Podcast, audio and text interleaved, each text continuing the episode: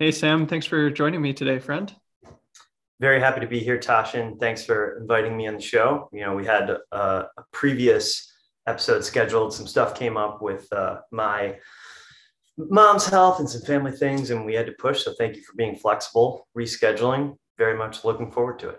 Yeah, my pleasure. And uh, yeah, I've been really enjoying uh, following you on Twitter and watching your YouTube videos about uh, you know movement and pain and so on. And uh, you know, part of the reason I was interested is uh, have had some of my own physical health challenges like everyone else, and I've just really mm-hmm. felt empowered by the approach that you take of sort of like, hey, there's stuff you can do about these things, and that's been of interest to me, and I imagine to many others. So, would really love to just get to know you better and kind of hear where your perspectives coming from and get a background there and um, yeah maybe you could start just by sharing your own you know who you are and uh, yeah. your background and your life story and how you got here.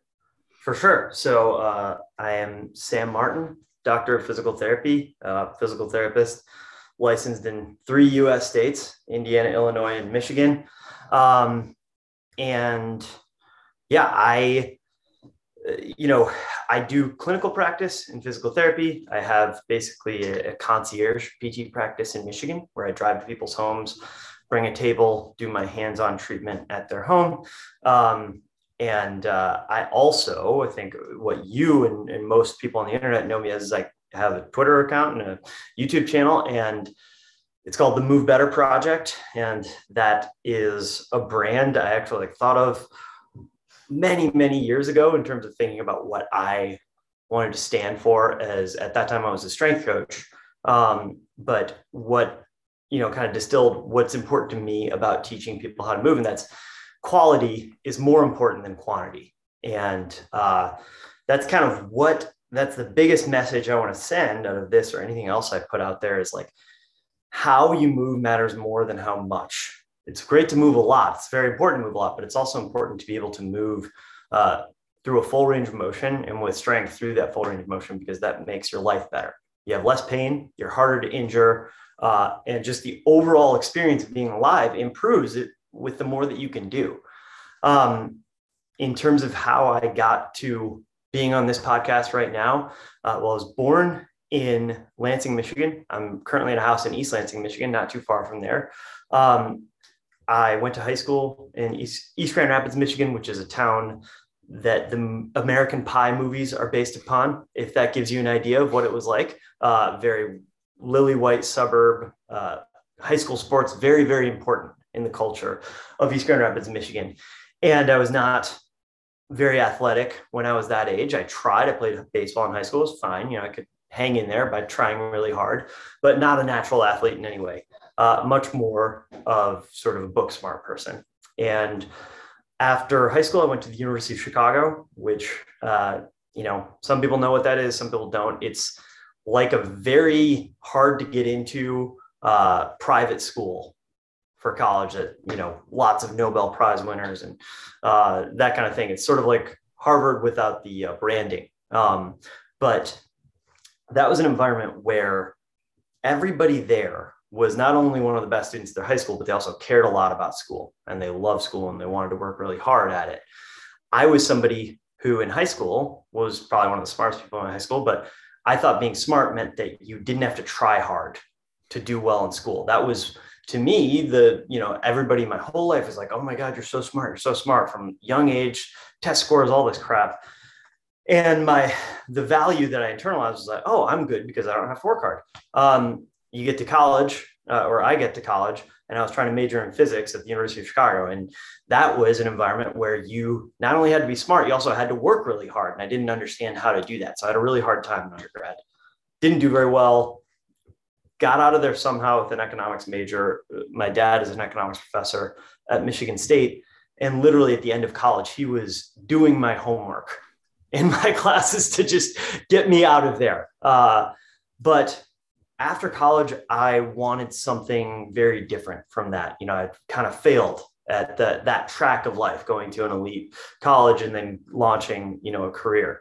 Um, I got a degree, but I, I really had no real prospects in that area or interest in pursuing economics or physics or anything else. So I moved to Los Angeles, California, and I tried to do stand up. I had taken a year off when I was in undergrad due to some academic issues and done some stand up around Chicago. Thought, okay, you know what? This is something I can do. I had started a choir in college, sort of a men's glee club, you know, would talk on stage before shows, really like that performing kind of aspect. And so I moved to LA and I did a couple open mic nights, but I pretty quickly pretty quickly realized that that was not it. I didn't have, I think that Seth Rogen tells a story that, like, you know, somebody told him they wanted to be a boxer until they sparred against someone who really wanted to be a boxer. And that was me. I wanted to be a stand up comedian until I did open mic nights with people who really wanted to be stand up comedians. And um, yeah, so I was kind of out there. Uh, wasn't ready to admit defeat and move home. That was unacceptable to me. So I had to kind of find something. I'd gotten into something called CrossFit, which I think a lot of people know what it is now. Back then, it was very out there in 2009. Not a lot of people doing it, not a lot of gyms, kind of this underground fight club type uh, strength and conditioning movement. And I got an internship at a CrossFit gym in Santa Monica called CrossFit LA. And started off just like cleaning the gym and cleaning the toilets in exchange for a free membership, that kind of thing. And then gradually, you know, kind of work your way in, you make yourself useful. Um, all right, you know, you can teach one class on Sunday mornings. Okay, you can teach a little more. Okay, you're working here full time, kind of thing. So I sort of slowly got into teaching people how to move. And what I found out about CrossFit was that I really liked the detail, being detail oriented about movement and really understanding at a deeper level how to solve problems that people have. Because when you take just you know the selection of people that come into a CrossFit gym and you try to teach them challenging movements, Olympic lifts, gymnastics exercises, going you know into handstands, doing muscle ups on the rings, things like that. There are a lot of deficits in terms of strength, range of motion, coordination, ability to execute these very challenging things and in CrossFit, especially, you have to execute challenging things under pressure. Uh, everything's done at high intensity, and that's one of the problems with that is it's a little too risky for a lot of the average people, and you see a lot of injuries with it. But still, it was this test of like you have an hour class, you have these very technical movements, you have just sort of people who you know were not Division One college athletes that you have to teach to do the challenging movements in an hour. So you do that hundreds and hundreds and hundreds of times, you're going to get better. Well, you know, you can do it in a very casual way. That's kind of the way a lot of people do it is like you just kind of like write the thing on the whiteboard and you demonstrate the movements and you pass out the barbells and you just kind of turn on the music and let it sort itself out. But I always wanted to be like, okay, how can I actually teach this person to do whatever movement, deadlift, handstand pushup, whatever, some version of that that's appropriate for them that they can do properly, where they're going to get stronger, faster, whatever, not get injured. So that sort of, you know, experience, all that honed my focus on wanting to teach people how to move better. And I had a certain set of tools as a strength coach to do that. And I was pretty good at it. I was, I felt as good as I was going to get at it and wasn't being challenged anymore to get better. You know, I was kind of hitting coasting in terms of being a strength coach, personal trainer. So I moved back to Chicago uh, I had some, just my life was kind of overall stuck after a few years in LA. Things had gone well, but I was looking for more. Um, and I moved back to Chicago. I got an internship at Northwestern University, which is a, a college in Evanston, Illinois, that has a Division One athletics program. So I was working as an intern in the weight room for these Division One athletes, and I thought this will surely be a more intellectual environment where people are really focused on the science and the technique and, and really detail oriented and going to have more developed philosophies on movement. I'm going to be able to learn and kind of develop myself at a higher level. What I found was that the CrossFit gym was much more of an intellectually challenging environment than the Division One weight room.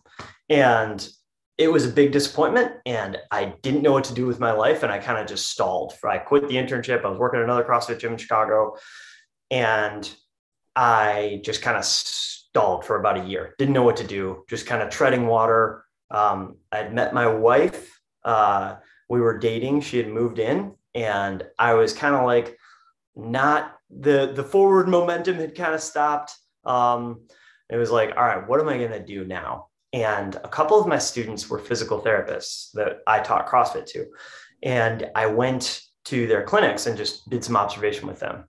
And I saw, and I'd also gotten hands on treatment before. I had a chiropractor in LA, a guy named Manny Maniloff, incredible uh, chiropractor, uh, movement improver. And he had these big, powerful hands, and he just could find right where the problem spots were and go after them, fix them, and I could move better afterward. And I saw the same thing with these physical therapists. One was Dr. Katie Andrew, and she wrote one of my letters of recommendation for PT school later on. Um, and she was employing something called dry needling. I don't know if you've ever heard of that. It's a technique using acupuncture needles to actually treat trigger points and really stiff spots and muscles. Pretty amazing. It, it's one of those things like where it occurs as magic if you've not seen it before, you're not prepared. Like stick a needle into muscle. Oh, now thing move better. Um, so I saw that and I was like, okay, I have tools and I can make people move better, but those tools, those are power tools. You know, what you have is operating at a much higher level. And I wanted to be able to help people at that level and solve the problems at the higher level. And so I kind of decided, all right, I want to do physical therapy. So I went to an info session in 2014 for the University of Illinois Chicago, which is that and Northwestern are kind of the only programs in Chicago for physical therapy. There are a couple in the suburbs, but I went to their info session, sat through it, was super into it, asked some, you know, uh, good questions and all that. I'm vibing. And I talked to the department administrator afterwards and I said, you know, here's my situation. I got a 2.3 GPA from the University of Chicago and an economics and physics major, but that was forever ago. I'm different now. Now I'm serious and I want to do this. So what do I need to do? And she was like, oh, I'm really sorry. That's what she said. She just said, I'm very sorry. Um, and I rode my bike halfway home. I got some gelato and I was like in tears on the phone with my dad. And I said, you know, I, my life is effed because of undergrad. You know, I'm never going to be able to do what I want to do because of my stupid undergrad. And he basically said, well, you know, there's, there are other programs besides the University of Illinois Chicago. And somebody, there's going to be a program out there that will take you if this is what you want to do. And um, I just kind of went for it. I, I started taking classes part time while I was working uh, at the gym. And I did that for a year. I applied to 14 physical therapy programs. I got into zero. I was like, okay, now it's kind of all or nothing here. And I quit my job. I went back to school full time. I took like maximum number of credits you can take in the interest of like putting space between my undergrad GPA and my application resume. I did that for a year. I applied to a similar number of PT programs the next year, and I got an interview at Rhode Island, and then I got into the University of Illinois Chicago. And I went there. Uh, it was awesome, but also like somewhat similar to the strength coach experience, and that I realized like, oh, some of these people don't have that much to offer either. But I did learn a lot in terms of get going deeper on anatomy, kinesiology, and applied anatomy and kinesiology, and you know neuroanatomy, the interplay between the neuromuscular and skeletal systems, and all that stuff. Um, so I did get a lot out of it. And then what was amazing about PT school is the clinical internships because you go into clinics and you work. And you do it for 12 weeks at three different spots. And the first two of those, I just had incredible teachers who recognized that I had the goods that I like was not the average uh, fresh out of college PT school student, but somebody who really like understood why he was there and what he wanted to do. And so they really pushed me and gave me a lot of independence and leeway and stuff. And we had much more of like a peer-to-peer relationship than instructor student. You know, one I had this incredible uh, clinical instructor, Kit Durbin, and he's still a very good friend of mine. And, and he's, I think, six years younger than me but he's way ahead of me in his career and he's a very brilliant physical therapist. So got a ton out of that. Graduated from physical therapy school, was president of my class, was ready for the victory lap. Coronavirus changes some things. Last clinical gets cut short, no graduation ceremony, all Zoom calls for the end of PT school. My wife is a linguistic anthropologist. Uh, she had just finished at, at the beginning of coronavirus defended her dissertation at the University of Chicago in linguistic anthropology. she takes a postdoc at University of British Columbia, and we're thinking, all right, let's move. You know, she's a dual citizen. I'm thinking, hey, I can get a license there. I can get uh, immigrated to Canada. Surely it won't be that bad. Immigration process very very challenging. Just got my permanent resident card about a month ago after applying in uh, October of 2020. Physical therapy license process intractable in Canada. Uh, there's a clinical exam where you have to do in person an in-person test for physical therapy. It's not just the written multiple choice test, which I've already taken and passed, and had to go through all this process to have them check and see if my education was equivalent to theirs and all this stuff. But anyway, I've, I've done everything I can. I still can't get a physical therapy license in British Columbia. A couple months ago, this uh, health change. My mom had a massive stroke, traumatic brain injury, came back to Michigan to help out with that, got my Michigan license, got the in person practice up and running. But through the midst of that immigration challenge and being in Canada, and not having the ability to work in person or practice clinically, I had to do something. And I'd always wanted to have, I actually started the YouTube channel back when I was a strength coach and had made some videos that are still up there that are somewhat decent content from back in the day. Um, but I thought, you know what? I'm just going to make a bunch of videos, make all of my exercises that I want to give to people as home exercises into videos. And then, if nothing else, I'll have my whole exercise library for when I start my clinical practice. And all my HEPs, home exercise programs, will just be links to videos and reps, and it'll be a great, you know, little add on to my service. And I thought if it turns into a marketing asset, great. I can do something with that and I started doing Zoom calls with people, just kind of doing, I call it a, a movement coaching or a movement consultation, where we meet with you, we talk about all your problems. I'm not doing physical therapy where I'm doing a thorough exam, figuring out exactly what's wrong. But most people's problems are just low hanging fruit. That's the one thing you kind of learn across spending all this time teaching people how to move, seeing people in the clinic and figuring out, you know, diagnosable dysfunctions in a physical therapy setting or in a gym where it's just like it's not oh i have you know uh, patellofemoral pain syndrome but my knee hurts a little bit when i squat. That you know solving all those different levels of problems you just learn a lot of this comes down to just basic mismatch between what the human body evolved to do and what the human body does now. You know we evolved to run around and hunt and gather and all that stuff and not have chairs. We live the way we do now your body adapts to that you figure that out you address the dysfunction and then you the quality of your life improves. So anyway that was my rambling uh, autobiography. I'm not sure what time you said between 30 seconds and 30 minutes so hopefully i came in somewhere in the oh middle. you're totally in there. Yeah. Could have been two hours. It'd be great.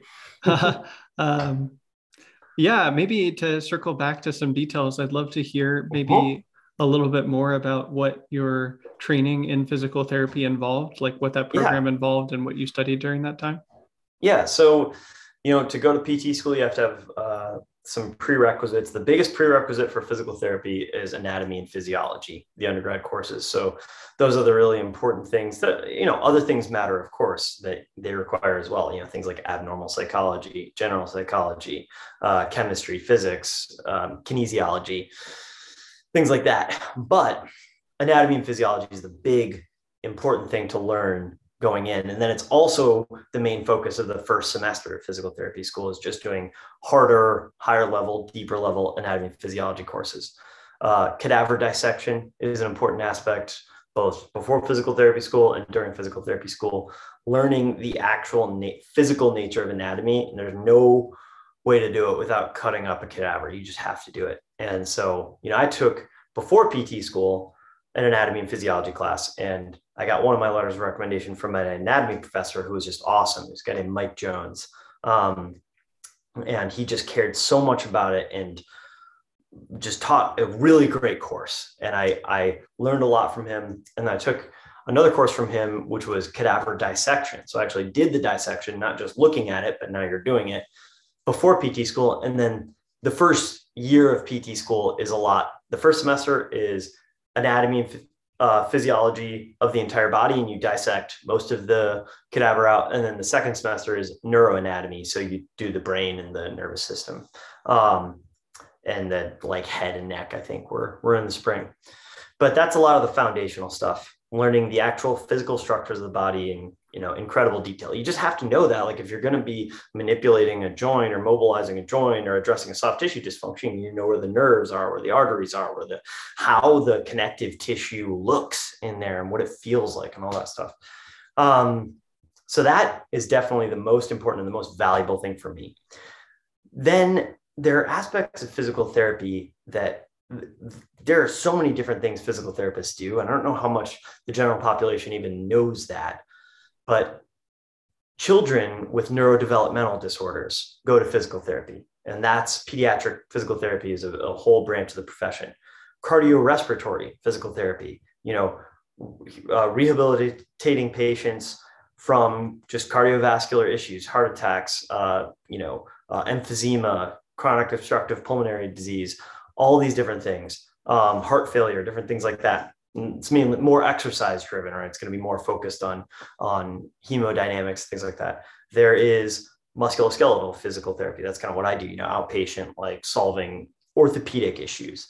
Um, there's sports physical therapy, you know, treating and preventing sports injuries. There's um, wound care is a type of physical therapy. Like hardly anybody knows that because it doesn't really make any sense. But the skin, the integument, is considered part of the movement system. So wound care is a whole branch of physical therapy and different techniques to help crazy, intractable, all various types of wounds heal. Um, so uh, neuro neuro is a huge thing, adult neuro, and that's what we're going through with my mom who had this stroke TBI. Is like regaining function after a major injury, insult to the central nervous system. So, anyway, you have to learn a little bit of all that different stuff. And um, basically, that's what the coursework is. You know, there's a pediatric course, there's a motor control course, sort of more like adult, there's an adult neuro course, there's, um, you know, kinesiology, applied kinesiology course, all these different things. And then the third year is just clinical internships. So, first two years, you know, first year really foundational science, second year more applied stuff, learning different branches of PT, and then uh, third year clinical internships. So that's kind of how it goes. Gotcha, gotcha. I'm imagining that in physical therapy, mm-hmm. there's a very like pragmatic approach of like whatever will work for the client that's in front of you. But yeah. I am curious if there's like a specific, I don't know, maybe like school of thought or something that you're using as a physical yeah. therapist that you follow. Yeah, I would say, you know, there are definitely like all these, like in any, I think, specific thing. So, you know, I think you have one, I know you have a, a diverse array of interests, but one thing is mindfulness, right? That's something that's a, a core piece, but you know, um, of, of where your expertise lays. So I'm sure you understand all the different approaches to mindfulness that there are and different techniques and some people are very dogmatic about this one or or you know flexible and, and interdisciplinary and so there's a lot of that in physical therapy as well uh, you know there's the mckenzie uh, physical therapist and they're like back pain all comes down to like does it hurt when you go forward or does it hurt when you go backward and that's what the treatment is you know if it feels better when you go back you extend your spine a bunch of times and it feels better when you go forward you flex your spine a bunch of times i'm oversimplifying but like that's a whole school of thought there's mulligan uh, all of these different things. Doesn't matter.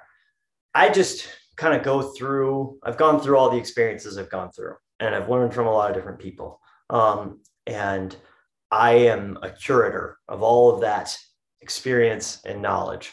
And I pick a little here, a little there. There are some people who've like had a big influence on me. Kelly Starrett is a guy, Mobility WOD, or used to be called Mobility WOD. Now it's called the Ready State is his company. And he's written a number of books, uh, Becoming a Supple Leopard, Desk Bound, things like that, Ready to Run. Uh, he made a huge impact on me. He was the first guy who kind of was like, you can treat your own problems for the most part. Not really advanced debilitating things. Lots of things require medical attention, but if it's just like your shoulder hurts, you can take a crack at it. And here's some stuff to do it. You know, just use a lacrosse ball, stick it here, move your arm around. And that was a big game changer in my thinking. A guy named Carl Paoli, who actually worked at the same CrossFit gym as he did in San Francisco, former elite level gymnast, and was like, here you have, you know, for the movement coach, for the trainer, understanding these big concepts about how the body moves locally and globally and applying those to your coaching um, and really understanding how to move more challenging ways, easier ways, make every movement scalable from easy, for example, with a push up. You can have your feet on the ground and your hands on the kitchen counter and do it with perfect technique where you maintain stability through your core and do the exact same movement you would want a person to do with a push up on the ground or uh, even more challenging, feet elevated or even in a handstand. It's the same movement pattern. So being able to scale everything all the way down or all the way up, depending on the person's needs and the person's level. And um, there's a guy named Ben Patrick on YouTube who's just a trainer. He's just a, a, a really, really, really good trainer. And he his thing is knee, he's the knees over toes guy on YouTube. That's his channel. And he has this company called ATG Online Coaching. And he has these incredible programs that are all based around this concept of rigorously loading every joint involved in a movement through a absolutely full range of motion. So being able to squat to where your hamstrings hit your calves and your ankle mobility is fully expressed and loading through that full range of motion again and again and again, and then increasing the range and increasing the load over time. It's such a basic concept, right? Get more flexible, get stronger through the full range of motion. Um, those are people, certain uh, you know, professors or educators that I had. I mentioned Mike Jones, my anatomy teacher. Aaron Kyle was a professor I had in physical therapy school who was awesome.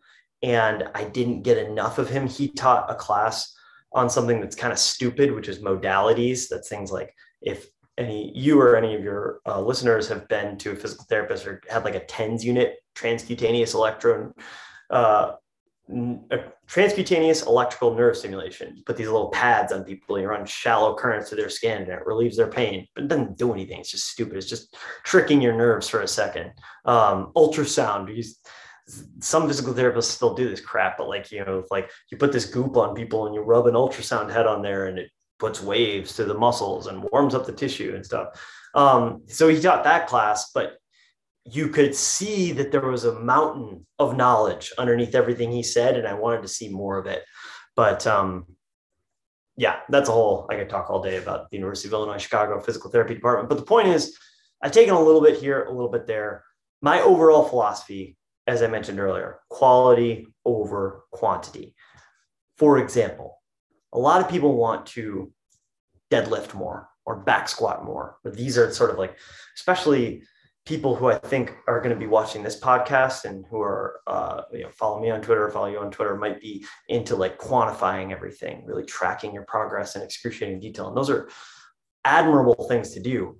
But I will say this being able to do a barefoot squat with your heel on the ground all the way down to where your hamstring is against your calf and your butt is on your ankle and your other foot is held up in the air and you go all the way down hold that for a second stand all the way back up that learning to do that is something one can train for and one can do things to make yourself better at doing.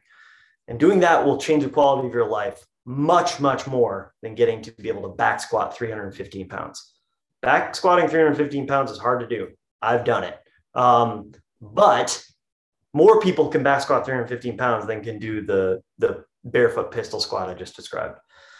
And the people who can do the barefoot pistol squat are going to be more difficult to injure they're going to be more resilient and they're just going to the process of going from just wherever that person was beforehand to being able to do the barefoot pistol squat will improve their life more than the process of going from that same point to back squatting 315 pounds. So, range of motion, strength through range of motion, these are the goals. That's what makes your life better being mobile, being stable, being pain free. I think of it as like an active life that is what I like to live. What I like to I like to get out and play sports. You know, I got a basketball hoop in the driveway here at my parents' house. I'm playing basketball all the time now. I went hunting with a friend uh, a week ago. We were outside for 11 hours, you know, walking through marshy, mucky land, stepping over trees and holding a weapon. You know, that's, but being able to do all that stuff and not run out of gas, not exceed your limits and get injured that's what makes a quality life for me.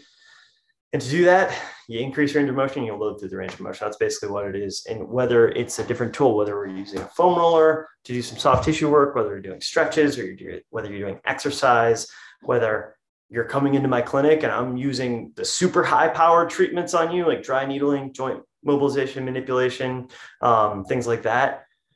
Or you're doing it to yourself, just rolling your foot on a lacrosse ball to improve your foot and ankle mobility.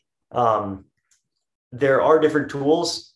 I know a lot of them. I don't know all of them, uh, but I know more than most, and I have a lot to I think teach the average person when it comes to how to move better. Man, I really uh, circled back to the brand name there at the end, didn't I? Sorry about that. no problem. Uh, it's a good it's a good name for your project, Move Better Project. I, I like it a lot. Thanks. Um, yeah, I'm curious. Like, I know I've done physical therapy in person before, and mm-hmm. I can imagine what that's like. And you give some description for it, but you know, it is kind of unusual and a sort of a, a, product of our times to do a consultation, as you say, on a Zoom call. And I'd be yeah. curious to hear a little bit about what that's like and how you approach that.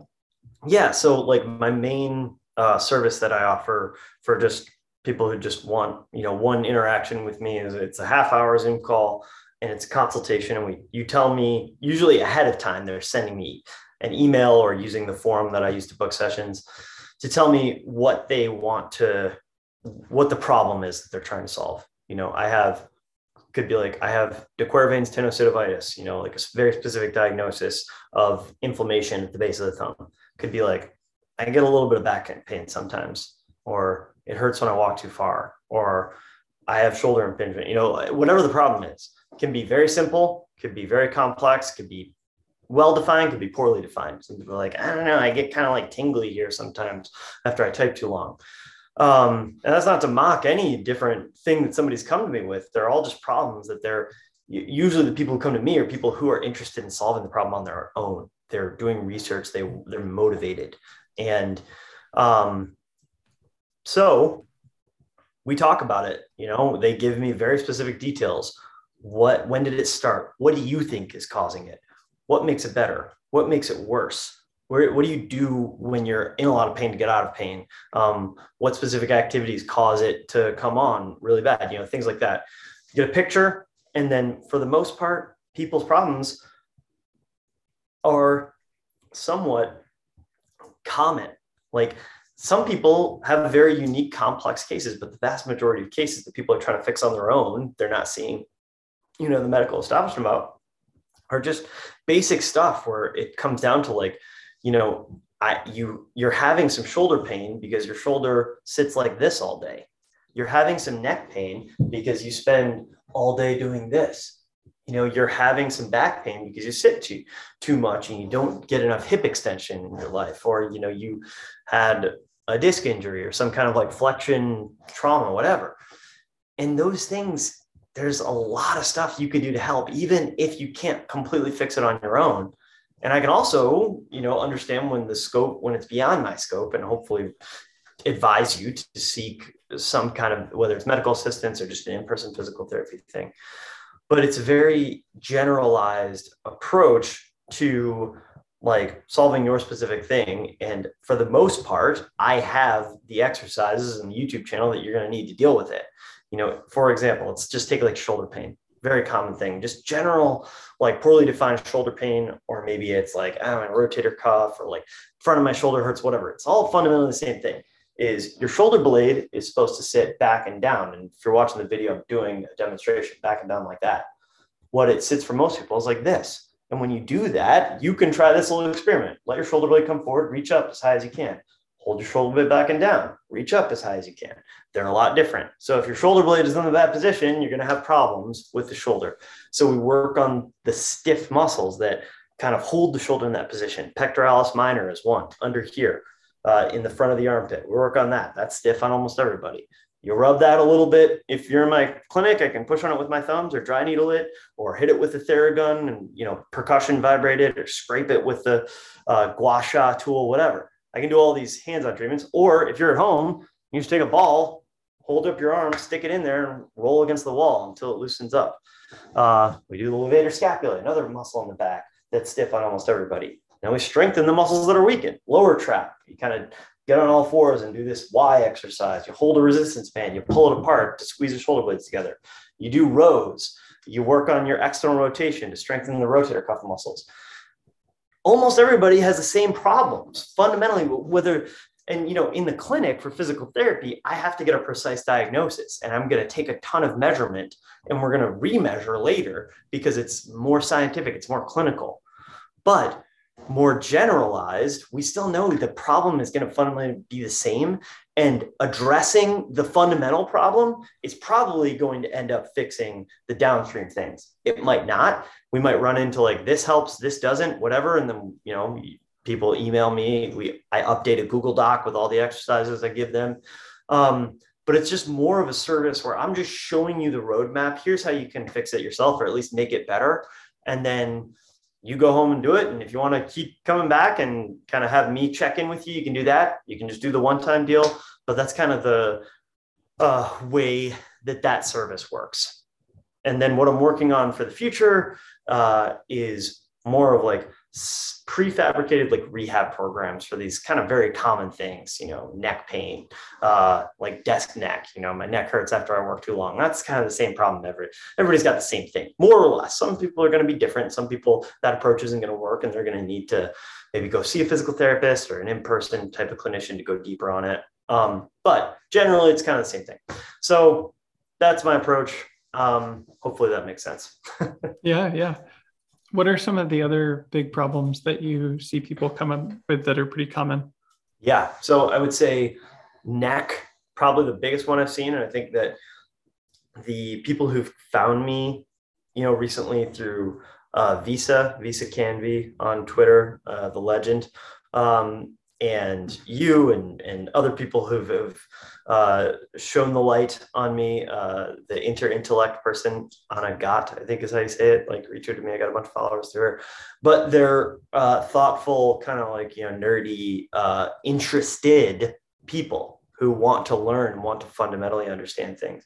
And that's the people who I do well with because I'm going to tell you what's happening and hopefully in a way that you can understand it.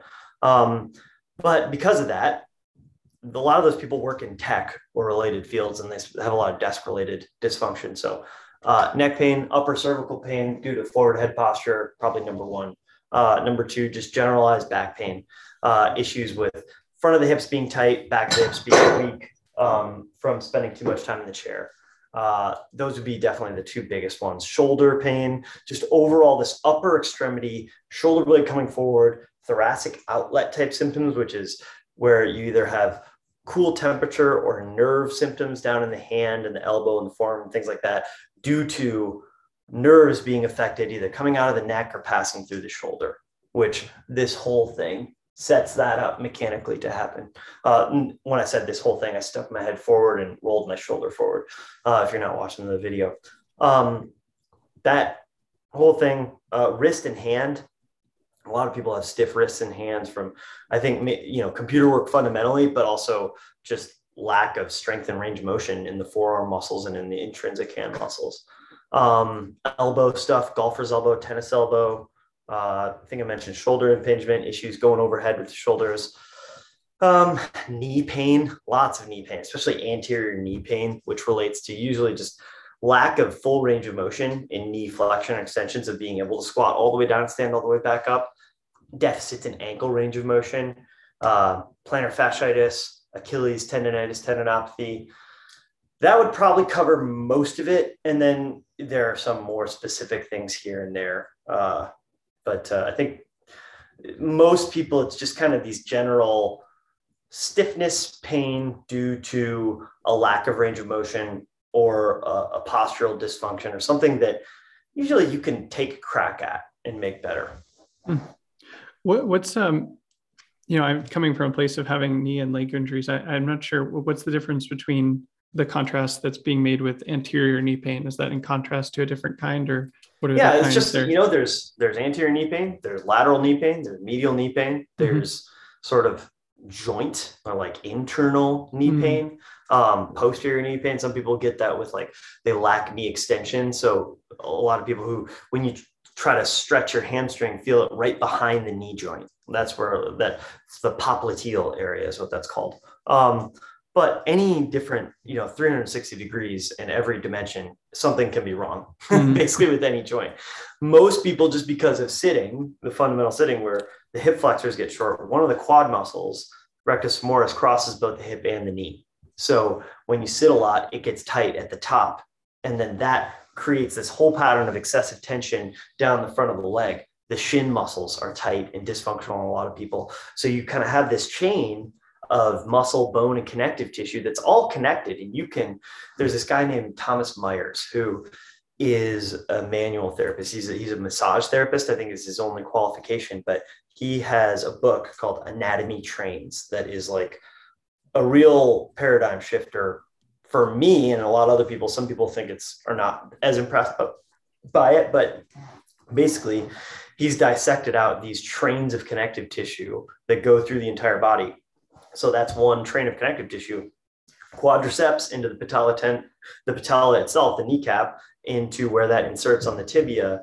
And all the anterior muscles are all connected, and the connective tissue is one and the same because a lot of people think of like, okay, well, the rectus femoris is a quad muscle. Okay, so it attaches to the anterior inferior iliac spine on the top, and it attaches to the patella and through the patella and the patellar ligament onto the tibial tuberosity of the tibia. Okay, so Great. That's what it does, right? And that's the end of that connection. And then the next connection starts down here, and every muscle is in isolation. But what it really is on the anatomical level is the periosteum, the connective tissue that lines the hip bone, doesn't just attach to the rectus femoris muscle, it becomes the tendon of the rectus femoris muscle at the top.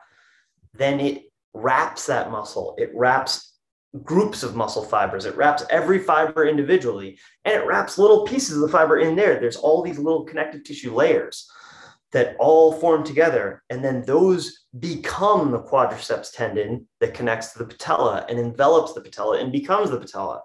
And that becomes the tendon that connects to the tibia and so on. So it's really, there are structural, functional, and mechanical connections that go beyond just one joint, beyond just one muscle so anyway, that's just to say that usually if you have the knee, I had this great clinical instructor, Nate Klosterman, who owns a clinic in Northwest Indiana that I had to go to. Uh, I commuted from Chicago or reverse commuted about an hour each way. Um, and it was awesome. Like I learned so much from him. It, you know, you would normally think that would be a, a, a burden to have to commute, but this was a joy because he was such a great clinician. But he used to say he kind of had this this Michigan, Indiana, Midwestern accent. And you go, you know, the knee is a dumb joint. It does what the hip and the ankle tell it to do. Um, and that's absolutely true. So if the front of your shin, the tibialis anterior muscle is really stiff and all that connective tissue is stiff and it's creating tension, pulling on the anterior knee from below, and the anterior thigh, the quad muscles are stiff and tight as they are in a lot of people who spend too much time sitting, that's pulling on the anterior knee from above. And then we have a breakdown in the chain because there's all this tension pulling on the anterior knee. There's not enough of a balance of forces from quads and hamstrings and anterior shin muscles and calves and all these things are not in balance. There's a lack of range of motion. Usually people have a hard time bending their knee fully and getting you know hamstring against calf when they have anterior knee pain especially um, you know under load. Uh, so like sitting on your heels can be agony for these people. Um, so what do you do? You just address all those dysfun- dysfunctions. You deal with the tissue stiffness in the quad, deal with the tissue stiffness in the shin load those tissues through a full range of motion. You know, doing, I have exercises like the natural knee extension, uh, elevated ATG split squat. These are all YouTube videos I have that you, once you smash the quad and you smash the tibialis anterior and you've done uh, the voodoo band, which is the muscle floss band. I have a lot of videos using that. These are really powerful techniques that the everyday person has access to to dramatically improve your range of motion quickly. People are usually shocked that you can roll around on a foam roller for five minutes and actually make a difference. But if you do it right, you can. But it's not, you know, it's not the tool, it's the method. So it's doing it with the right technique. So spending time going slowly, applying pressure to the tender spots, using your breath and, you know, your brain to contract the muscle, relax the muscle, bring awareness to that stiffness and consciously reduce it. Then you can load it through a full range of motion. Then it gets more resilient everything gets better over time. So that's a lot of philosophy as well as just kind of anatomy mixed in there. But that's one example for anterior knee pain. Lateral knee pain relates to lateral thigh and hip and shin dysfunction. Medial knee pain, same thing. I think you're getting the picture here. But um, yeah. Adjective is like where it shows up essentially. Exactly. Yeah. Exactly. Yeah. And there's different, there's so many different structures around the knee, right? Mm-hmm. You have patella, the femur, the tibia, the fibula. Those are just the bones. Then we have all the different muscles that insert that cross in the area, connect to that general area. Anything with a connective tissue uh, connection, you know, all the way up from the anterior hip and even above uh, down to, you know, below. And so all those things are going to be factors or any number of th- those things could be a factor is a better way to say it. And they probably all are to varying degrees. So taking a shotgun approach where I don't spend in the clinic, I'm going to figure out exactly which one is the most one and we're going to prioritize and be laser focused. But if you're just doing it on your own, you can just attack all of that. It doesn't cost you any money to foam roll. You, you got to buy a foam roll or whatever, but that costs 12 bucks on Amazon. And, and, that's not really a limiting factor for most people is the equipment. You don't need expensive equipment. Um, you just need the right, you just need to understand how to do these things that everybody's doing. Yeah, and just want to recommend to the listeners Sam's video on foam rolling is really terrific and uh, yeah, has a specific instructions for how to do that in a way that I found really helpful. Thank um, you. Yeah, I'd be curious to hear you sort of alluded to this, but it, it sounds like you're hoping to make like an offering mm-hmm. that has different uh, programs for different people with these common problems. And what do you envision that looking like? Yeah, so the first one is IT band syndrome, which is actually lateral knee pain. Uh, related to the discussion we just had. But um, what I've basically got in mind is a written document that's PDF that explains, you know, with references written at a, a level I think that most everybody can understand, certainly the people who are coming after me, where I don't treat you as an idiot. That's one thing, like a lot of physical therapists think that clients are idiots and cannot understand anything and everything must be dumbed down. I'm going to use some terminology in there, hopefully in a way that's still understandable and relatable, but explain the nature of the problem and explain the rehab approach. And then I have videos that are not just on my YouTube channel, they're unlisted, that A, walk through and introduce the anatomical, kinesiological, whatever, you know, the concepts you have to understand to what went wrong to cause this and how to go about fixing it on your own and then rehab sessions or just half hour ish follow along videos going through every single exercise you need to do. And i'm just doing them with you. And you know we got the camera set up and and uh, you know just going through everything. And you just and they're chapter marks. So if you find specific exercises are helpful you can go right to those. And then uh, sort of everything ranging with those rehab sessions from like what to do when you're totally on fire and in pain and can barely move all the way to returning to sport. So with IT band syndrome, the, the sport at, at fault slash involved slash that people want to get back to is usually running. So I go over the very last thing is running technique and drills to relearn and reestablish a functional running technique that's going to be uh, better in the future at keeping this from happening again happening again and uh, making you more resilient. And you know it's not just tissues right? It's not just strength and range of motion it's also skill in movement. So uh, running is just one example of movement that you one one's life and one's running improve when one is able to run better. There is a way to run for most everybody uh, that's better than other ways to run. Some people kind of have the i think i have in some ways my wife definitely thinks that i am inflexible in some ways and thinking that there's a right way to do things and a wrong way to do things. Uh, you know, she gets sick of me saying, for example, trying to insist that she cut an onion in the proper knife skills chef way. Um, but for the most part, you know, I, my uncle taught me how to score baseball games when I was a kid. We were at a baseball game together. And I don't know if people are familiar with what that means, but there's sort of a grid type sheet that you fill out when you're watching a baseball game. And there's symbols and ways to record everything that happens in the game. So very old timey kind of thing to do, but I grew up doing it and my uncle taught me. And he was saying that people have different ways of writing uh, a flyout. And he used F8, which is the technically correct way to do it. So he said, some people like to write an eight and circle it. And some people like to do this. And he said, you know, and people will say, well, I prefer this and I prefer that. He said, can you swear on this podcast? Sure, go for it. Okay. He said, well, fuck your I prefer and do it the right way.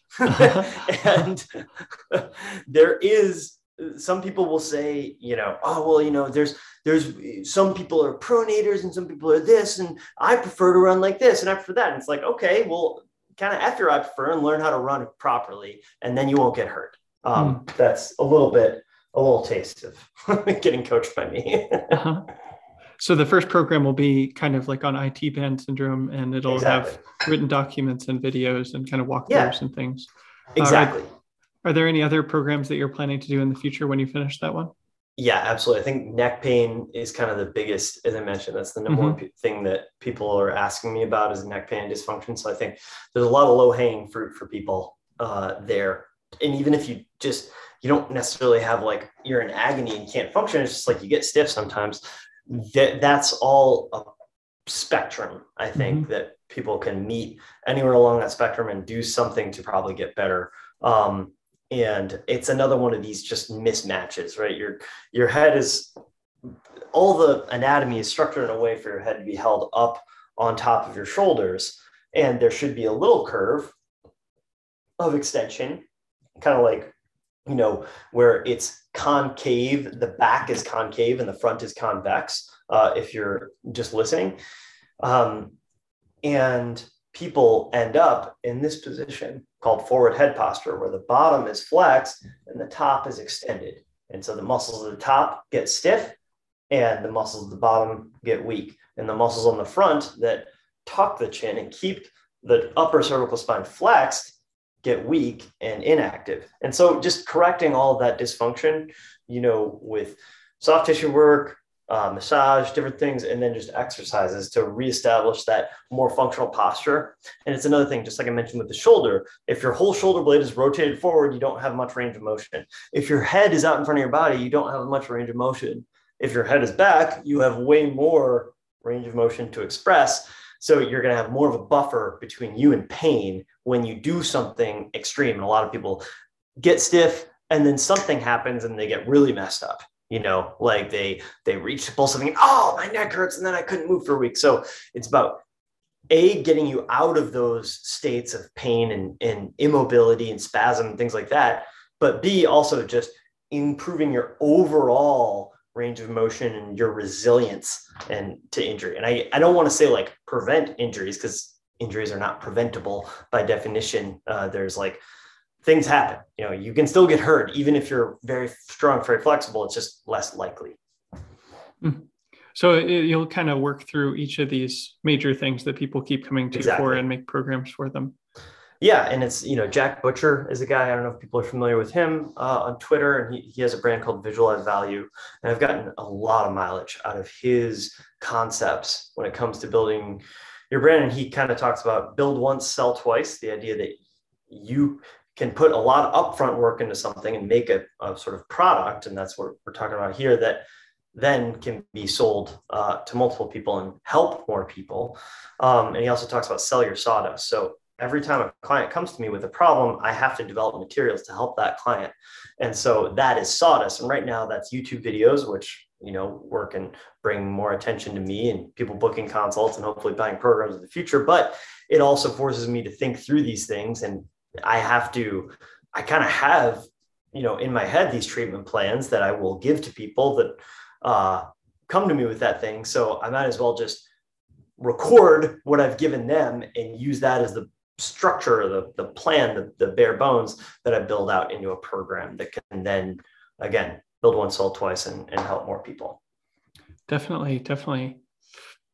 It seems like um, a lot of your work is focused on yeah like if someone's got pain like helping them with mm-hmm. that issue and yeah. um and then of course you want to you were talking about sort of improving things after that improving their range yeah. of motion the strength is there anything that you like to do or that you would endorse that's sort of preventative for folks oh yeah yeah i mean you know i am far from perfect and i'm a work in progress and i think it's completely disingenuous to pretend that i'm not uh, or that I've like figured everything out or I'm some like specimen of perfection. That is not it at all. I am always working on myself and trying to reify my philosophy in physical form by by practicing that. And I'm not talking about perfecting myself. It's just about being always in a process of evaluating what's not working, what's working today. You know, I did, um, you know, I spent, I had a couple friends visit over the weekend and uh, we had a great old time. They're friends that I played baseball in high school with and we've been, you know, friends for a long time and we were running around throwing the football and having a great time but obviously at 35 i get a little sore and stiff after that so i need to recover from that. So today i worked on you know opening up the front of my chest which gets really stiff in that you know front of the armpit area. I did some treatments uh, on myself there to improve the range of motion and then i went outside and i did various exercises to open up that uh, range of motion and uh, some I had some elbow issues that come up when I throw the ball, so I worked on some grip training and just the same kind of things I'm talking about professing for other people. I just did it for myself in terms of uh, loading tissues through a full range of motion and stretching them out, and trying to increase my range of motion and my strength uh, through those areas. But yeah, I have a number of things I'm, you know, working towards. I try to have some kind of a goal that I can think about training for. Um, and mine tend to be more task oriented. So with my lower body, what I'm working on right now is that barefoot pistol squat I mentioned earlier. Um, because if I'm going to talk about how that's so important, I should probably be working on doing it myself. So I work a lot on ankle flexibility, and that means you know doing uh, soft tissue work on my calves and feet, wrapping them with the, the, the floss band and increasing range of motion, going out, doing loading exercises, their full range of motion, deep squatting in different angles and positions. Um, I'm working on redeveloping. I used to be able to do it and I, have lost the ability, but I'm, I'm well on my way back to getting it back of, of doing a strict muscle up. So hanging below the rings and pulling yourself up through and then doing a dip to where you're supported on top of the rings. Um, which I did a lot of those swinging around and kipping and, you know, taking my shoulder to and well past its breaking point when I was doing CrossFit. So now more like, can I reclaim all that range of motion slowly with a lot of strength and a lot of uh, uh, uh, stability? Um, you know, things like that. So, in terms of my movement practice, I basically yeah, I'm spending a lot of time right now in the hospital taking care of my mom and supervising her as she recovers from her uh, brain injury. Um, she requires a lot of supervision. You know, when you're missing a third of your skull, you, you really don't want to fall. I'll just say that as a general rule. Um, but when I'm home, I wake up in the morning, I take Ted, uh, this big golden retriever who's hanging out with us. Um, take him for a big walk. We play fetch. I get outside, I'm running around and moving. And then I come home and we've got all our workout equipment out in the garage here and it's late november in michigan and it's cold. But i go out there and i work out and i usually work out shirtless uh, and in bare feet in the cold. I'm a big fan of cold exposure. I don't talk about i haven't talked about that so much on the channel yet. I have a video shot of me swimming in a lake in british columbia in uh, I think in October where it was pretty cold and talking about some some cold exposure. So hopefully I can get that up but I work out out there and I do the same stuff that I profess. It's all exercises that I either have videos of or will have videos of soon. And just the same concepts that I'm talking about with you applied to me and where my weaknesses are of where do I lack strength? Where do I lack range of motion? And how can I attack that? And sort of you know what i try to have is sort of this physical independence and, and mastery and ability to get into and out of a lot of different positions and to be able to do a lot of different stuff without having any pain or, or dysfunction. So that's kind of what it looks like for me in terms of training. Um, and yeah did i answer your question? Sorry i talked for a while and kind of forgot Definitely. what yeah, you initially did. act yeah you did. Um, i don't know it seems like one um, principle sort of underlying a lot of this is just that like body issues are often solvable problems uh, yeah, and you've talked sure. about other sort of principles of you know extending range of motion mm-hmm. adding strength ability to those range of yeah. motion things like that um, maybe like working with things that are adjacent to wherever there's pain you know like the hips yeah upstream and, and downstream is kind of how i i what i call that concept the idea that you, if the knee is just a great example, like if the front of your knee hurts, look at the front of your shin and the front of your thigh and mm-hmm. the hmm. front of your ankle and the front of your hip. And if the uh, your elbow hurts, look at your forearm and you know your shoulder, and let's figure out where you know there is stress and inflammation at some spot. So what in that chain also is dysfunctional because odds are it's not just the elbow, the shoulder, and the the wrist are going to have dysfunction and maybe even up into the neck and upper back and uh, hand. And so, you know, addressing upstream and downstream of the problem. Think of it like, you know, a link of a chain has broken. So feed slack to the broken link so that you can repair it. Hmm. If it's under tension, it will not be able to repair. Are there any other sort of principles or patterns that you find yourself uh, coming back to that you haven't mentioned already? Yeah, I think one is, and this is a specific one, but I think it relates to a different concept that I don't talk about as much, which is stability. Hmm. Um, I talk a lot about mobility and strength through range of motion. That's where most people have deficits, but people have deficits in stability as well. And especially if someone is more flexible or more mobile or maybe even hypermobile, um, but maybe they're just like less stable. So, like people who have a lot of experience in yoga, for example, some people who are very beautiful yoga practitioners, by that I mean the way they move is beautiful and, and coordinated, can still have dysfunction in terms of like back pain, where it's more lack of stability. Um, and I'm not saying yoga doesn't train stability or anything. I'm just talking about general concept. Uh, please do not come after me, yogis. I, I love yoga. Um, but um, yeah, so I think stability. So for example, a lot of people, what's the most what if I, you think of one exercise for the abs, what do you think of? Oh, I guess crunches maybe. Crunches, crunches or sit-ups is usually what people are going to say. A flexion exercise where you're actively flexing. But how many times a day do you flex your trunk? Hmm.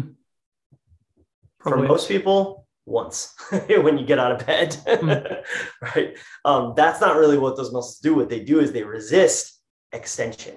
So when you're training your abs, and this is something I talked about, I gave a whole talk to the Northwestern University Sports Performance Department on how to train abdominals and core based on the principles of who ha- what athletes have the strong most core strength like if you were just thinking like top of your head just which athlete, you know, Olympic sport, competitive sport, whatever, what, what do you, who do you think would have, probably have the strongest core muscles?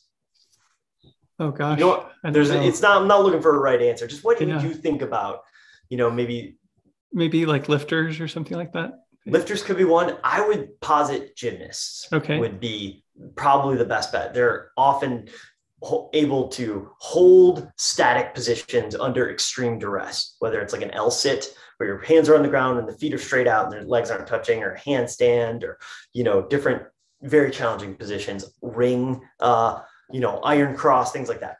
So front lever, hanging on the rings, body held totally straight. That's going to place a big demand on the abs.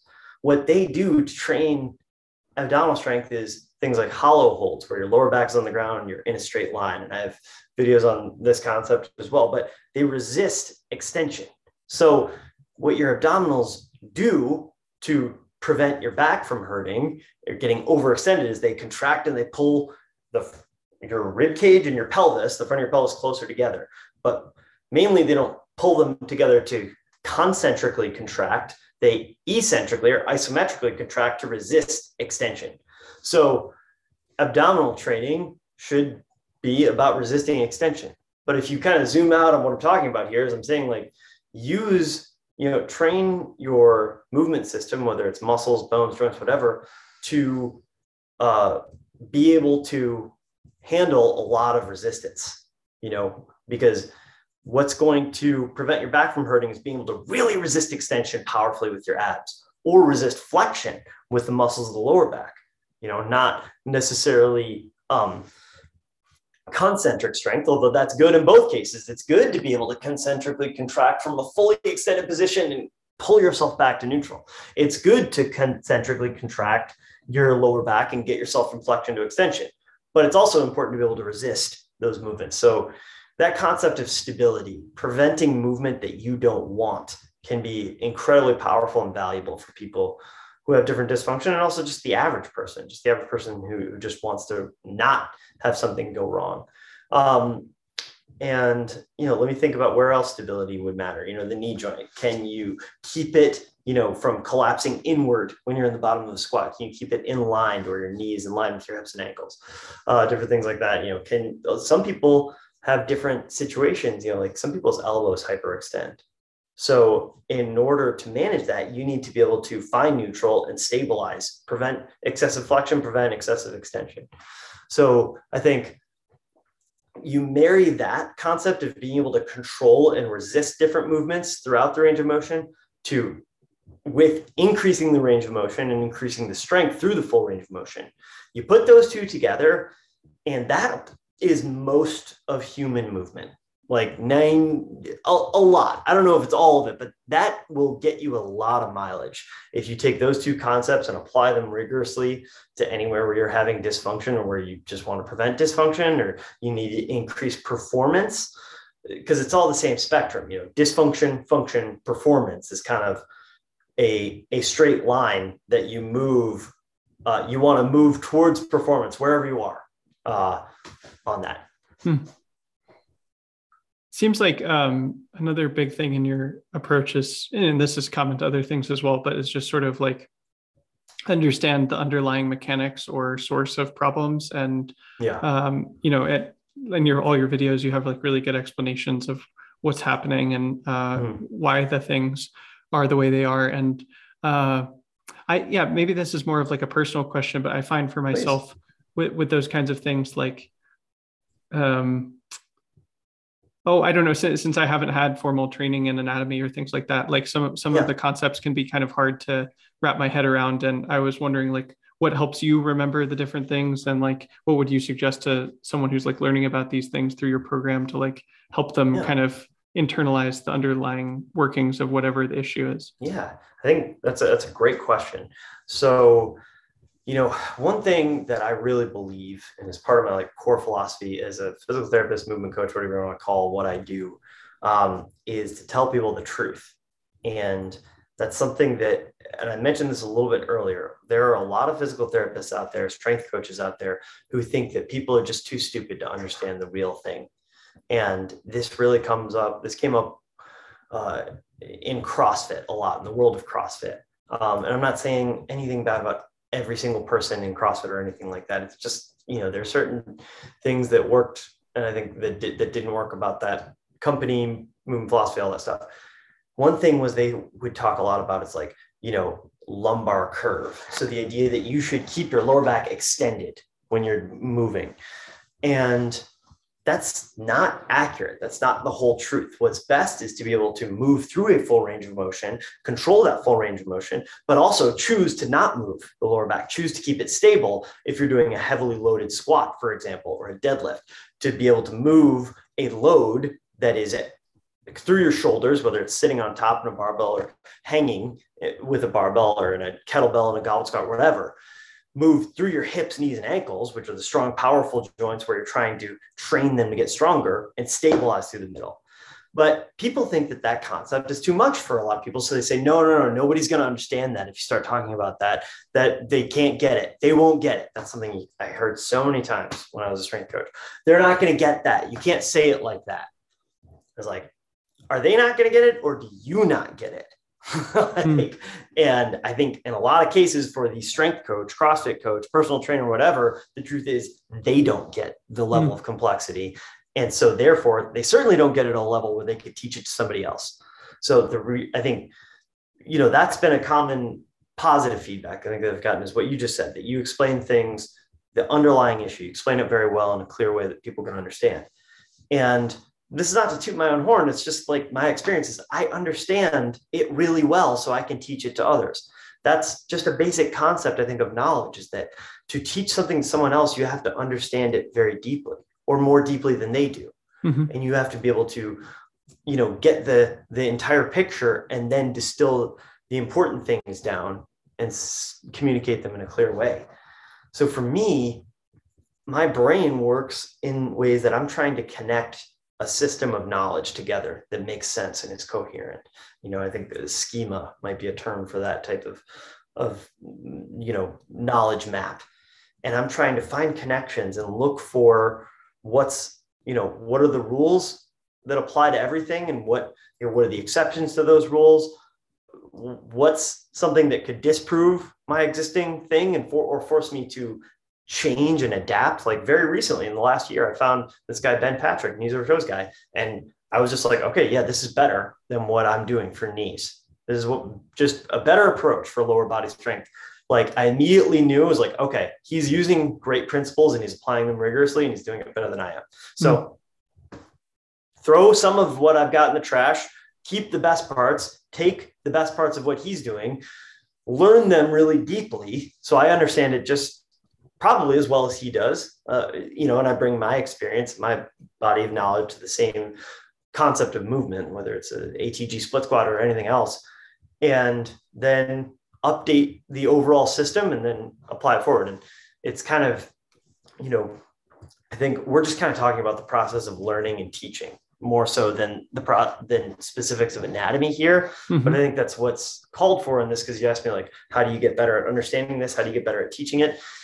You just have to get better at understanding something. So it's the same rule no matter what it is. You know, it's this process of like some people, I think it's like this statistical term is Bayesian. You, you have the existing data and then you incorporate new events into that and it moves the thing, you know, a little bit in this direction rather than radically going back and forth.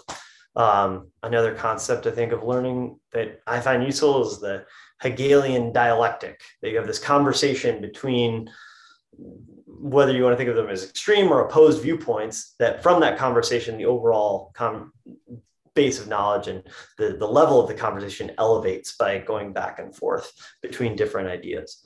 You know, and as a physical therapist, for example, pain science is something we haven't talked about much. I don't talk as much about, but it's something I want to talk more about.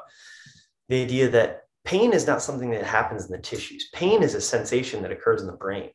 So to to say here, what do I mean by that?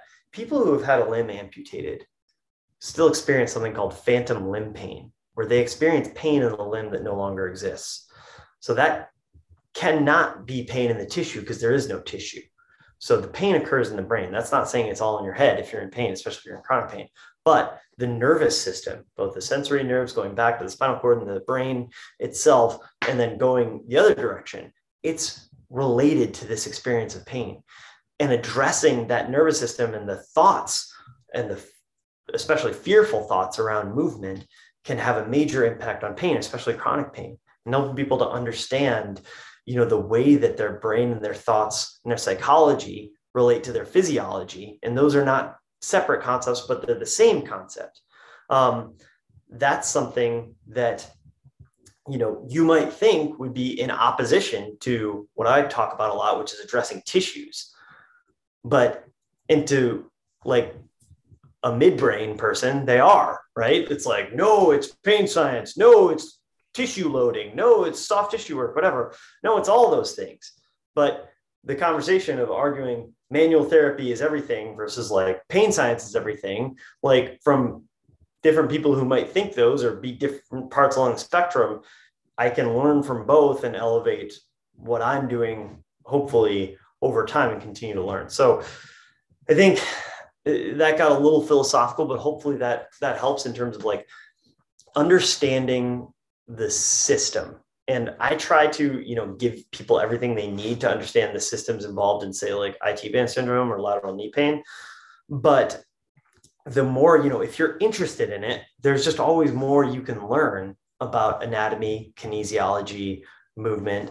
Just you know i could uh, i'd be happy to put together a little reading list maybe that i can send you um, on some some some texts that have been good for me or, or had a lot of good stuff in them. But uh, none of those texts is a bible. You know nobody is is to me you know i could somebody people have written their bibles and I might someday write mine, but it's it's just like I don't know. They're all p- important pieces of knowledge along the way. But I think um, yeah, just learning more about the fundamental systems, I would say, and trying to view your knowledge as a system of interconnected pieces and build that system out.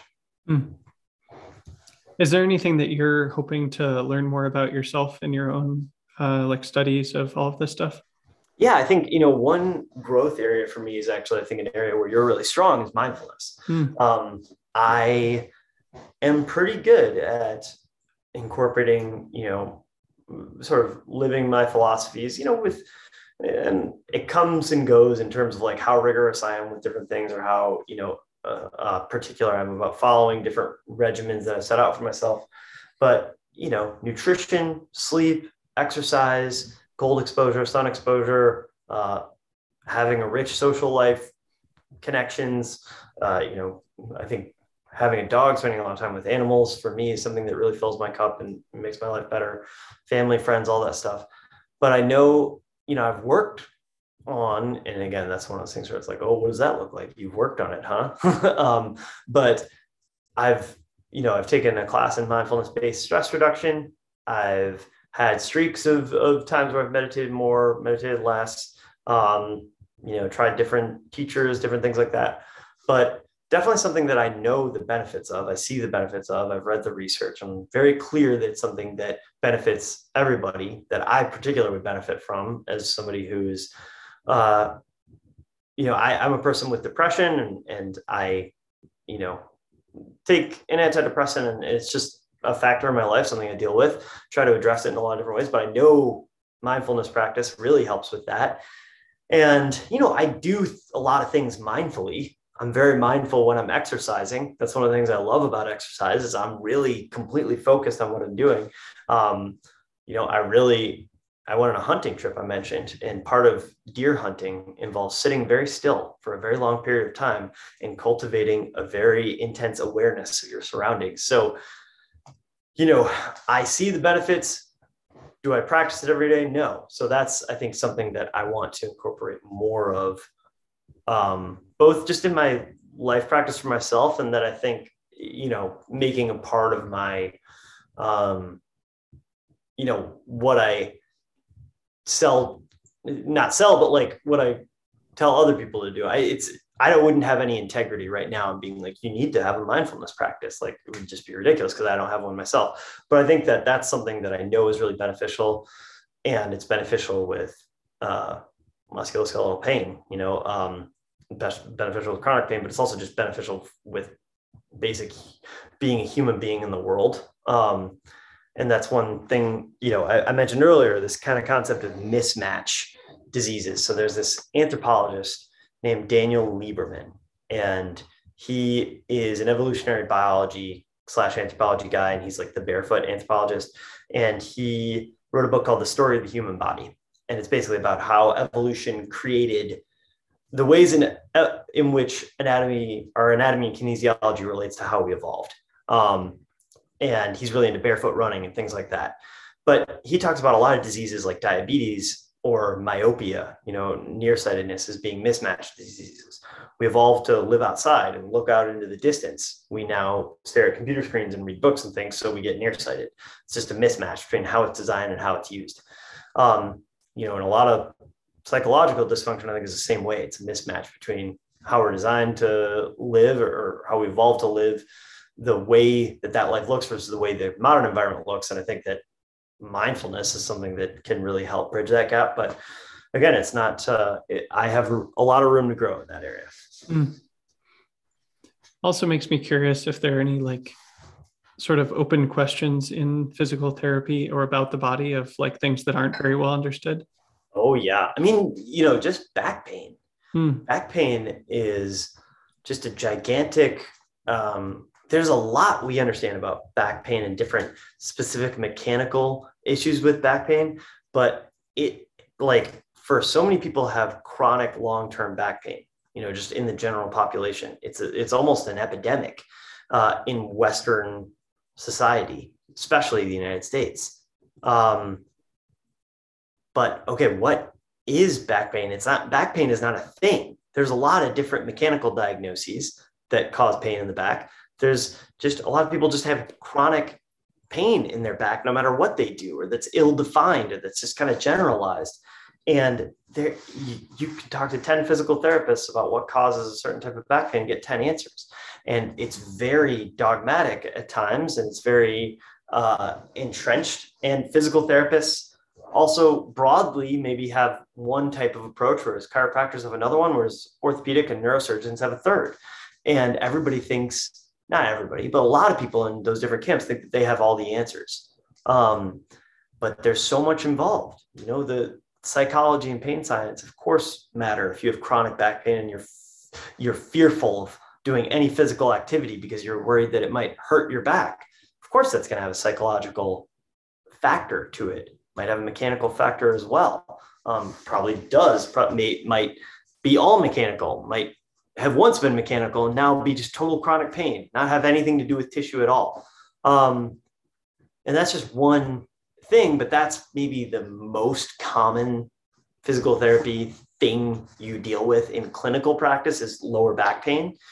But, you know, how much do we know about lower back pain really? You know, we think we know a lot. We have a lot of different data and a lot of different information, a lot of things that work sometimes, but there's no just like nobody's come out with like the back pain solution.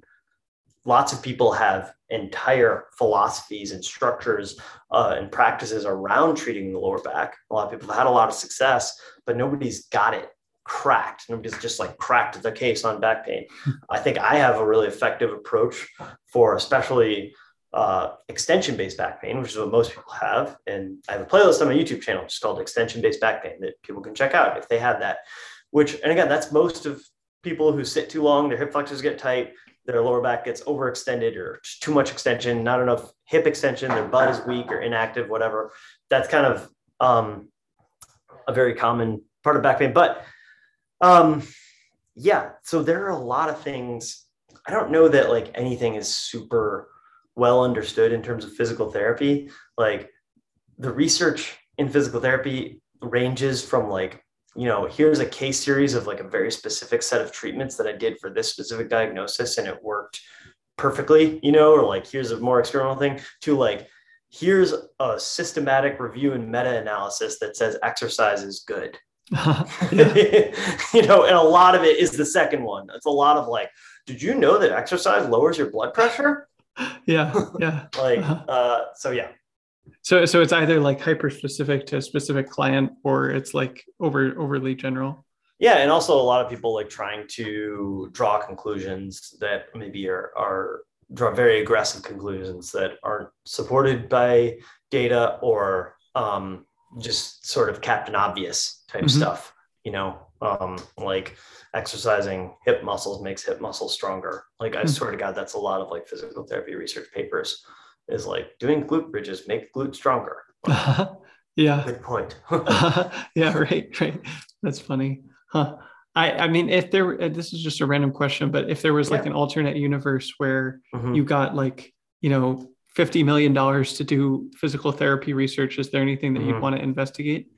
Oh yeah. No, I mean, it would be, it would be big, uh, you know, high end, like pretty high powered studies comparing specific interventions for specific things. Um, so, you know, um, just take a specific diagnosis like Achilles tendonitis. Let's do one control group that just does these exercises. Another one does the exercises plus they get dry needled. The third one does the exercises plus they do, you know, hands-on manual therapy exercises plus you know, um, scraping, instrument assisted, plus, uh, you know, uh, pain science education, all these and do every different combination of that. You can see how this could get expensive very fast. Um, but that kind of thing for different diagnosis and then big, uh, you know, just, I would say the big thing, a big problem I think in physical therapy is like examination.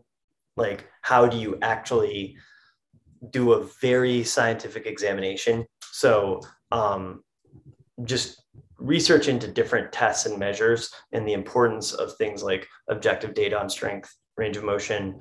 There are things in physical therapy called special tests, which just means, for example, like special tests is I'm doing it on the video, hand on the opposite shoulder, touch your elbow to your uh, nose. that's a test for shoulder impingement. It's called um, uh, the Neer impingement sign. I think that's right. Uh, and then there's one we joke that it's positive on almost every human being for shoulder impingement. This test, you they lay on the back, hold their arm like this, and you twist it like that. It's called the Hawkins Kennedy test. And like Nate, that uh, physical therapist from Indiana, that was my clinical instructor, we used to jokingly just write HK plus on the exam sheet before a shoulder patient came in because you knew it was going to be positive. um, but uh, yeah, just rigorously like testing all that stuff and finding out like because there's a million of those things. I don't actually like there's some data out there, but it's kind of crappy. Like just like let's really find out what works in terms of examination and then really find out what works in terms of treatment and uh, come up with some evidence that supports or denies what we think is true in terms of those things. Um, because that would be that would be actually useful because a lot of people in physical therapy talk about evidence-based practice. It gets taught in school. We have multiple classes on you know evidence in practice understanding how to evaluate evidence and you doing your practice.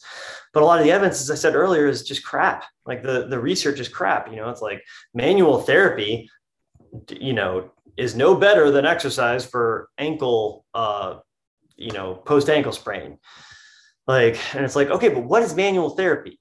Like are you doing the same soft tissue thing with the same skill and the same pressure and the same lo- exact location that I'm doing it? You know, I don't know. Can that be studied in it? Like, so they're difficult questions, I think, to answer when it comes to physical therapy, clinical practice, but the evidence is not getting it done at present. I would say that. Mm. I'd love to see that kind of research happen, especially if there's such a dearth in in the field of like a huge yeah. gap of the kinds of things that are available. Yeah, my family, I would say, in terms of my wife and I, are more focused on let's, as a society, I think we need more funding for linguistic anthropology first, and mm. then uh, physical therapy second. So, okay, yeah, fair, fair. Huh. Um, is there anything related to the things that we've talked about that you'd like to dive in deeper to? Um, no, I guess I would just flip it around and reverse it and say what uh, you know, you've got me here uh, mm-hmm. to talk about anything that interests you about human movement, like what, and it doesn't have to be related to pain or rehab, it could be related to performance or just like different positions that you're interested in. Uh, like, how do you get there or, or what's stopping you? Like, what, what questions do you have around human movement that I could shed light on? Hmm. Well, part of the interest is coming from uh, my own history with my own knee and leg and mm-hmm. uh, been doing the ATG program that you talked about for that. Yeah. And that seems to be helping, but you know, it's kind of a slow process. And mm-hmm. I, I, I get the sense I don't fully understand what's happening there with my knee and like, uh, why the pain manifests the way that it does. Of yeah, let's. I mean, if you're down with it, why don't we just dive into that specific thing? And I think one, you can benefit from it. And i think people can maybe see what the process is for what what it's like when i do uh, movement consults. So just first off where does your knee hurt mm-hmm. and when? Like mm-hmm. what do you notice? Like where does it hurt and when? And what what's your explanation for it? Yeah yeah. So um, there's pain in different parts of the right leg. And mm-hmm. it started when i had I was diagnosed with Lyme disease like four years ago, oh. and it oh. attacked my right knee, and okay. that has basically my knee swelled up twice, and okay, um, I got the Lyme disease treated, but there's been injury still in the knee, and then uh-huh. that spread to the ankle and my hip because of uh, I think overtraining running, and then also overtraining yeah. seated meditation as well. So ah, yeah, uh, yeah. So I feel pain in the front of my knee on mm-hmm. sort of the left side and then yep. of like the patella. And then i have plantar fasciitis and then the right side of my right ankle hurts sometimes. And then the right side of my upper hip tends to hurt as well. And okay. And that's on the this is all on the right or just the all on the, on right left? leg. Okay it's all on the right. Yeah. Yep. Yeah. Um yeah. So i mean it's it's if you think about meditation. So I'm actually sitting right now on a little cushion, mm-hmm. uh, right now, cross-legged. So mm-hmm. this is not like the world's best uh, half lotus or anything, but mm-hmm. um, just thinking about this position is something you feel like you overtrained with mm-hmm. uh, uh, sitting meditation. So there is a lot of stress in terms of lengthening stress on the outside of mm-hmm. my right leg here. So um, if I am stiff in the medial thigh and the groin, and my leg doesn't want to go down, there's resistance against it going down, and I'm constantly, whether through gravity, uh, or I'm actually even pushing down or whatever in this position, then the outside and the inside are going to be locked in something of a tug of war mediated by gravity pulling downward. So basically, if we have dysfunction, as you said, anterior knee, maybe a little bit lateral at times, lateral ankle, lateral hip, anterior hip, and stuff like that. And then, did you mention any medial uh, foot pain as well, and plantar fasciitis, right? Yeah, plantar fasciitis as well. Yeah. So just think about that entire leg from ankle to hip as being out of balance inside outside and front to back. Mm. So the anterior knee pain is is too much stiffness, not enough range of motion and flexion. So, you know, if you were to sit on your heels with your toes pointed, so I'll just show the uh, viewers what I'm talking about, this mm-hmm. kind of position would that be doable for you or is that like would probably be painful i can do it it's painful after a certain time and certainly not the most comfortable position for me yeah so that's the opportunity right there in terms of range of motion right so mm. addressing the shin muscle i don't have a video on the tibialis anterior smash but it's pretty simple you just take a foam roller and we're just doing it live here and uh, you get some pressure onto that shin muscle the anterior shin Breathe in, point the toe, contract, or rather, I got that backwards. Breathe in, contract the muscle by pointing the toe up, and then breathe out, stretch it by pointing the toe. So you can do that with a foam roller. You can do it with a bigger ball. You can do it with a lacrosse ball. You can do it with whatever tool you want. There's people make so many different mobility tools, and you can spend a bunch of money uh, trying different ones that you like. You can spend very little money and just try a couple. You know, there's even this kind of thing like this. This is called the stick, I think. It's hmm. like a rolling pin, and you can get in here and work on the shin muscle. Um, but you know, increase your plantar flexion range of motion until it doesn't hurt at all in the shin when you're doing that. Mm-hmm. Get stronger by doing the tibialis raise, which is a, a, a video I have on my channel. Ben Patrick, uh, knees over toes guy. That that's one I ripped off straight from him. Increase your ankle flexibility by working on your calves, smashing those with lacrosse balls, foam rollers, things like that. And then get stronger through a full range of motion by doing the uh, calf raises. I have a video called Better Calf Raises that shows straight leg and bent leg versions. And again, these are these are toes guy exercises that I just took, looked at it, developed a complete understanding of why I would have people do that. And then I made my video explaining that. Check out mine, check out his look at both of them, see what see what works for you. If my explanation or his explanation makes more sense or works better, doesn't matter. Um, but yeah, that's an example of how to increase ankle flexibility and strength going both ways. Then, okay, let's talk inside outside. So now we gotta, if you're more flexible doing this to where you can tolerate more range of motion. Then we also, you mentioned having some lateral knee pain and medial ankle pain. So the muscles that connect through, oh, sorry, I'm just showing my table, this medial ankle here, they go behind this bone, which is the medial malleolus. If you're just listening, it's typically this, on the other side of, uh, for what that's worth. I don't know if that matters. On the outside? Yeah, yeah. Yeah, yeah. It's still going to be the same approach, mm-hmm. but that's great to know. On the outside, the muscles that go through here mm-hmm. are called fibularis longus, is the biggest one. And I have a video actually called fibularis longus smash, where you just take a foam roller and get on the outside and push down and, and work on that muscle. That's a really important muscle in ankle sprains because when that ankle turns inward, the ligaments get affected and then that muscle ends up in spasm almost always for people. And getting it out of spasm is an important part of rehab. Uh, and that's a muscle I do a lot of dry needling on for people who have had ankle sprains in my uh, clinical practice. But, you know, working on soft tissue work, flexibility and tissue loading for the medial ankle muscles that are behind the shin in here, because even if the pain's on the outside, this is going to be stiff because there's a tug of war. Mm-hmm. So working in here, um, and I don't have a video yet on that one. You're giving me some impetus to shoot one here. We're working on the outside and then work on stand on one foot and rebuild your body's balance to be able to hold because it'll be wobbly at first. If you stand on your right foot versus standing on your left foot, the one where you have pain and dysfunction is going to be wobblier. I mm-hmm. guarantee it. Mm-hmm. With your eyes closed, especially because your proprioception will be affected when you have pain. Proprioception is the brain's sense of where joints are in space without vision.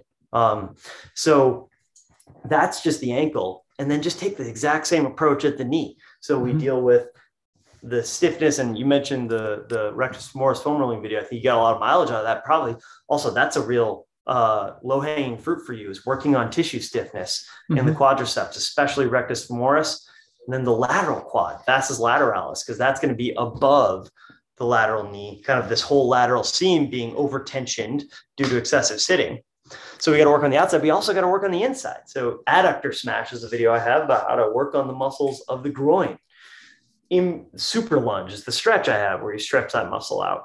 Doing exercise, there's, I need to record a video of this, but there's an exercise called Cossack squats that are great for developing strength and flexibility in the medial thigh. Um, the clamshell is an exercise I have for uh, medial glute strengthening. But developing strength, range of motion, and balance between these opposing forces, inside and outside, and front to back through ankle, hip, and knee is you know, maybe that doesn't completely eradicate all of your pain, mm-hmm. but it's very likely that you have some just low hanging fruit in terms of some dysfunction, in terms of tissue stiffness, range of motion, strength through that range of motion, and stability in anywhere on that chain. And attacking any of it will probably help.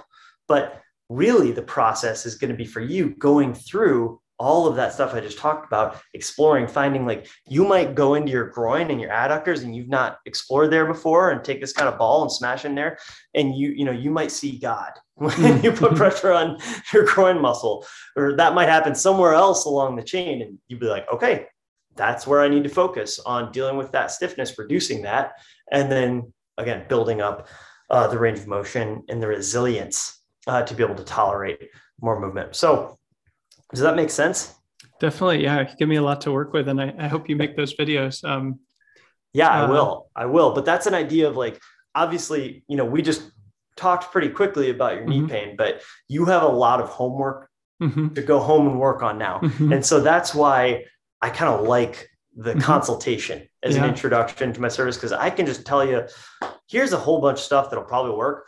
But really, without me putting my hands on you and doing the full physical therapy exam, I can't tell exactly what it is. I could mimic it from home, mm-hmm. but the truth is, you probably need work on all the stuff I just said anyway. Mm-hmm. And going through it will go, you'll go through the process of exploring all these different tissues, bringing awareness to all these different tissues, and finding where the most dysfunctional areas are so you know where to work for the mm-hmm. most bang for your buck.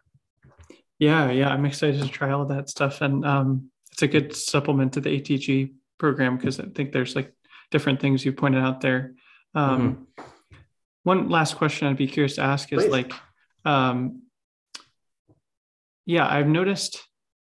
I, am curious in general about like yeah. why the pain happens when it happens and for what reason. Yeah. Because like the hip pain i notice happens if i walk a lot like that will exacerbate it but but the knee yeah. i can't i can't tell any rhyme or reason of like why it hurts one day and doesn't hurt another day and mm-hmm. i'm like generally curious about that kind of thing of like because it's not isn't none of these pains that i pointed out are like consistent and they're different on different days yeah the the best thing for that i think is um keeping sort of a journal and mm. just just noting activities uh, and it might take a little bit because I could throw out a bunch of possibilities. And mm-hmm. the, your hip, your anterior hip hurts when you walk makes sense because walking is repeated hip extension. So mm-hmm. if you have tissue stiffness there and you're unable to get into that extension, you're constantly pulling against the tight tissue, that can aggravate things. The other stuff, I think it's uh, you'll just have to bring your awareness to it, and that might involve journaling just so that you can keep track of patterns and recognize patterns. But also, just really when you have pain, like, okay, I'm having pain. That is a data point. And like, what can I look at in the last day? What did what did I notice beforehand? Did I notice any muscles feeling tight or stiff? Did I notice uh, any change in activity? Did I notice any position, sleeping position, sitting position, anything like that? So you're going to have to become a little bit of a detective with that stuff in terms of finding inciting activities. The other thing is just to try uh, a lot of different lower body exercises that take you through a full range of motion. Things mm. like single leg squats, lunges, uh, double leg squats, um, you know, Cossack squats, whatever, deadlifts, deep hinges, getting into all the extremes of range of motion, finding where you're limited and which of those just feel less comfortable. Maybe something just bang brings on your pain, and that's the the nugget of gold you're looking for. Because mm. Fundamentally, when I do a physical therapy exam, I'm going to do a bunch of standardized tests and measures and range of motion and strength, and I'm going to screen if it's a lower body thing, I'm going to screen out the lumbar spine and make sure that's not involved. If it's an upper body thing, I'm going to screen the neck and make sure that's not involved. There's a lot of places to look. But what I'm looking for more than anything is I want something that I can do, whether it's a movement, a test, a pressure, whatever, that recreates that person's pain. That's what I'm always asking when I'm doing a physical therapy exam. Is that your pain? Mm-hmm. You know, mm-hmm. not like, is it, does it hurt? That's information too and that's very valuable. But the the nugget of gold, the key to cracking the case is always is it your pain? If I can recreate your pain, then we know what we know at least a movement or a position that causes it, and we can try to do things, test that, retest it, come back. All our interventions should reduce the pain. Is mm-hmm. basically the approach. Mm-hmm and probably doing the the suite of stuff that you talked about will will help whatever the cause is and uh, yeah and it'll also bring awareness you may find you may find the pain by doing mm-hmm. the detective work of working on your hip knee and ankle 360 degrees you know back front side to side you'll find dysfunction and painful positions in all likelihood and you'll learn more about mm-hmm. what you think causes it and you may notice that doing certain types of exercises or stretches or soft tissue work or whatever makes it better. And some things may even make it worse. And that that is also information. So mm-hmm. everything is just you know you're updating your mental picture of the the diagnosis and you know or if i'm the clinician i'm updating my mental picture. But since you in this world where i'm just kind of giving i'm just sort of showing you a general approach. You are the clinician, so you have to um, do the detective work and, and look through and find that stuff on your own. Terrific, terrific, Sam. I, okay. I, think it's really helpful to me personally to walk through this, and hopefully, it's a good yeah. demonstration for anyone watching or listening as well. Um, Absolutely. Um, and anything else you want to say before we head out? No, I just want to say thank you for having me on, Tosh. And this was a great conversation. I really enjoyed spending a little time with you. Uh, I would love to uh, maybe do it again in the future after uh, we uh, have some more time to to to keep keep trucking and make some more stuff. And then I just want to tell anybody who's listening, check out movebetterproject.com. That's my website. You can book a session with me there on the Move Better Project on YouTube. My Twitter handle is Move Better Proj, uh, P R O G A at the end. And uh, yeah, follow me, check me out, send me a tweet, comment on a YouTube video, whatever. You can send me an email, sam at movebetterproject.com. Um, and yeah, thanks to everybody who's listening. Thanks to you for having me on again. Yeah, my pleasure. Thanks for coming on, Sam.